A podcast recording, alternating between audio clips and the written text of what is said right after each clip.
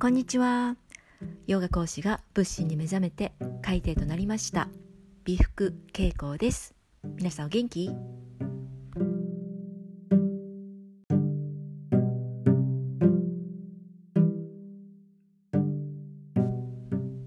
はい今日のお話は日々の動作の一つ一つを味わってみるという話です。えー、どうですかね皆さん。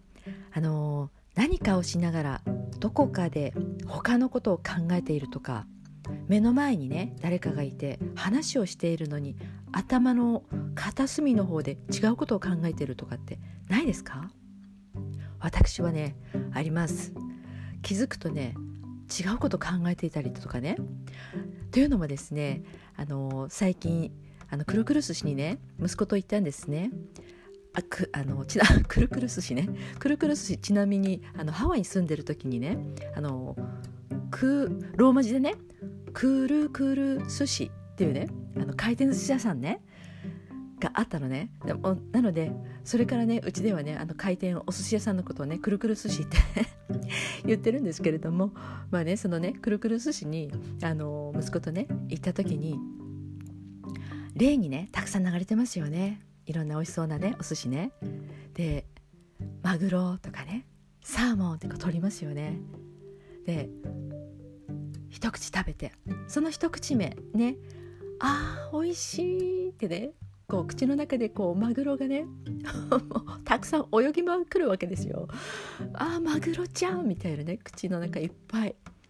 でもねそのねマグロちゃんがね口の中まだねたくさん泳いでる間にねもぐもぐしてるのにもう目はね違うお寿司を見てるんですよね。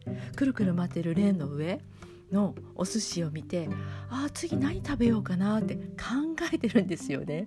口動いてるんですよまだ。もぐもぐしてまだごっくんってしてないのにもう目はね次何食べるってなってるんですよね。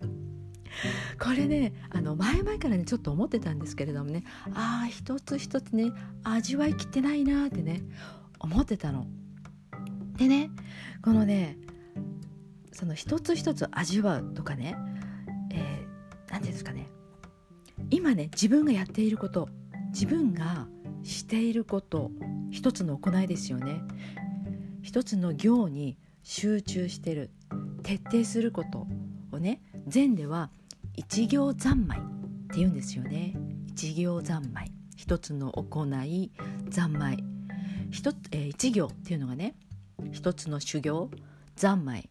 三昧は無心になって取り組む徹底して取り組むっていうね意味をね。一行三昧。なんとなくねあのちょっと難しい、ね、禅寺修行の言葉っぽいけれども一つ一つをね丁寧に徹底してね集中してね行いましょうっていうことなのね。でね今座禅会も夜ねやってますよね。で座禅をしていると雑念が出てくるってありますよね。雑念が出まして聞きますしもちろん出てきますで座禅をしている時にもちろんね座って座っているだけで喋ってはいないですよね。もちろんね。喋ってはいないけれども心の中頭の中一人おしゃべりはしてますよね。ね。それが雑念。ね。雑念っていうものね。でこのね雑念これねちょっとあヒントになるなと思ったのでこれをねシェアしたいと思ったんですよね。雑念ってね呼ばれるもの。実はね形容詞形容詞の言葉が多いと思う。例えば座禅で言うとね足とかがね組んでたりどのようにね足を組んでいるかわからないですけれども背骨をねまっすぐにして座るのがいいですよとはねおすすめして言ってますけれども足なんかね組んでたりそれとか、まあね、長い時間動かないでいるとやっぱり体がねちょっとねムズムズしてきますよね。あ首が痛いとかね肩が痛い足が痛い。ねこの痛い痛いって言葉。形容詞でしょ、ね、痛いって感じるといろいろ考え始める。痛いとか他の形容詞。何かあるかなって。痛い眠たい。眠くなるよね。眠たい眠い。ね。つまらない。辛いだるい。ね。あとは、ね、日々の、ね、家事とかね家事なんかも退屈極まりないものいっぱいありますよね。鏡とかね磨いてたり例えばお鍋なんか焦がしちゃってねひたすらもうこするみたいなね。そういう時ってもうああ面倒くさい。ね面倒くさい形容詞。なんかバカらしいとかね。なんでこんなことやってるんだろうとかね。あと忙しい時もそうよね。目まぐるしい、ね、目まぐるしい。鬱陶しいとかね。やかましいとかね。他はそうだね。感情で言うとなんだ？寂しいとかね。悲しいとかね。物足りないとかね。そういうのって形容詞でしょ？それね雑念。雑念なんですよ。ね？じゃあねこのね雑念に気づくよね気づきますよね。であって気づいた時に単調な動作単調な作業ほどやっぱりそういうのってたくさん出てくると思うんですね。日々の生活単調なことで日々の生活毎日毎日刺激的だったら疲れちゃうだからね日常っていいんだと思うんですけれどもでもねそのね単調な作業をどうやってね集中してできるかこれねちょっと次のセクションで話していきます。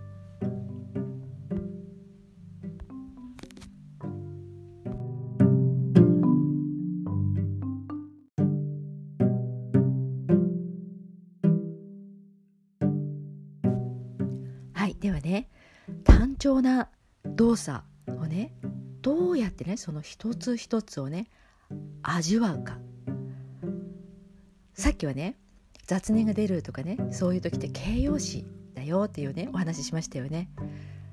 今度はね動詞。なんか、ね、日本語授業みたいだよね。動詞。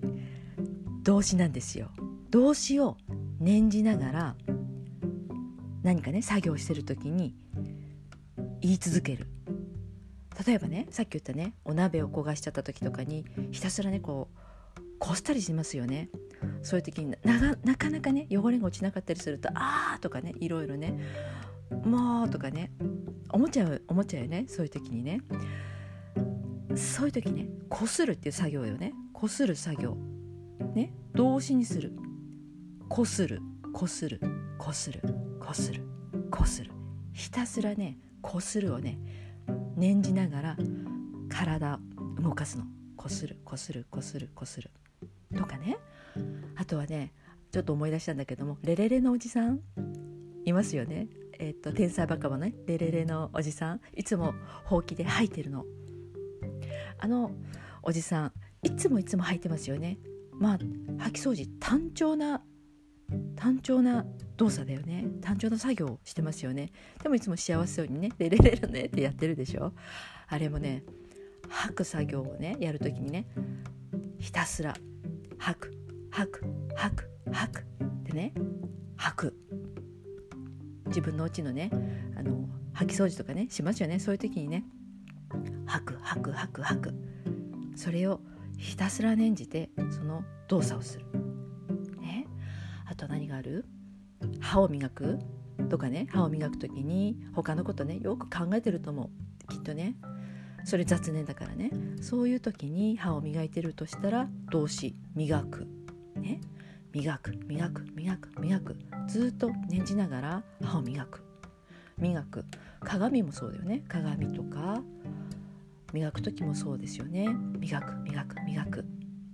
あとはどんなのある？洗濯物。畳むこと。畳んでる時なんかもね洗濯物を畳んでもたくさんある時なんかああもうめんどくさいとかね形容詞使ってるでしょ？めんどくさいとかね。ああくだらないとかね。思っちゃうよね。つまらないとかね。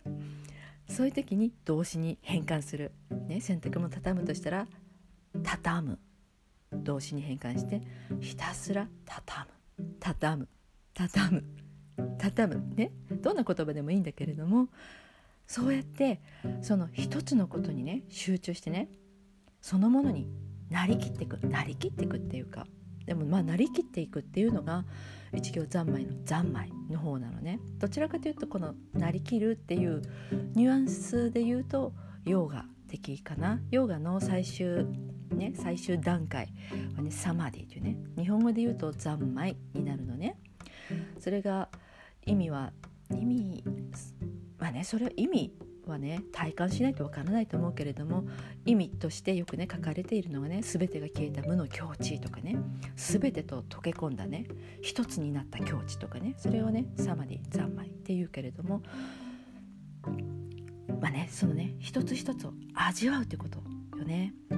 だからね最初に言ったねあの食事をしてる時もうせっかくね命を頂いてるからそのね命をね噛みしめている、ね、そのね修行っていうとねまああれなんだけどでもこれあの禅寺ではねあの修行の一つで食事をする時ね喋っていけないっていうね決まりがあるんですね。これ食事三昧っていうんだけれどもそう。そうやってね一つ一つを丁寧に行うとそうするとね例えば最初に言ったね何かをしながら他のことを考えてる結局集中できてない中途半端なんですよね中途半端なことが着実に積み上がっていくのと一つ一つどんな小さくても一つ一つをね丁寧に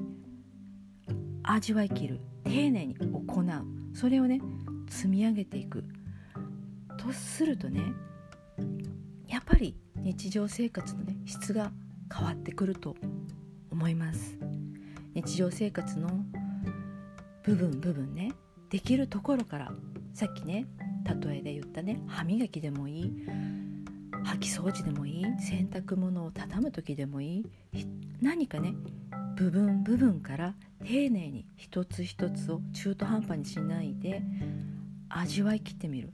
丁寧に徹底してやってみる。それがね一行三昧というね、えー、前後になるんですけれどもやってみる。何でもねやっぱり無心になってね集中して取り組む姿ってね美しいものだと思うんですよね。よくあのー、職人さん職人さんが何かに打ち込んでる姿ってやっぱりね無心になりきってるから美しいんですよね。最近っていうか今日見たニュース。あの羽生くんのねスケートをしている姿とかね。やっぱり美しい。無心にね取り組んでるからね。美しいんですよね。何かそういうね美しい姿っていうだけでなくても例えばね私ねあのあるねデパートに行くとねあのすごくねキビキビしたね警備員さんがいるんですよ。その警備員さんをね見かけた時はね私はとってもねハッピーな気持ちになるの。なぜかというとね本当にね全身全霊でねピーってねすごいの。手とかもシャッて伸ばすしキビキビ動いてるのね。なかなかそんな警備員さんいないと思う。やっぱりね美しいんですよそういう姿って。ね。なんだかちょっと話がね それてっちゃったんですけれども、えー、今日はねその日々の動作の一つ一つを味わってみるというお話でした。本日もお耳を傾けてくださって大変嬉しく存じます。Namaste, thank you, aloha, bye bye.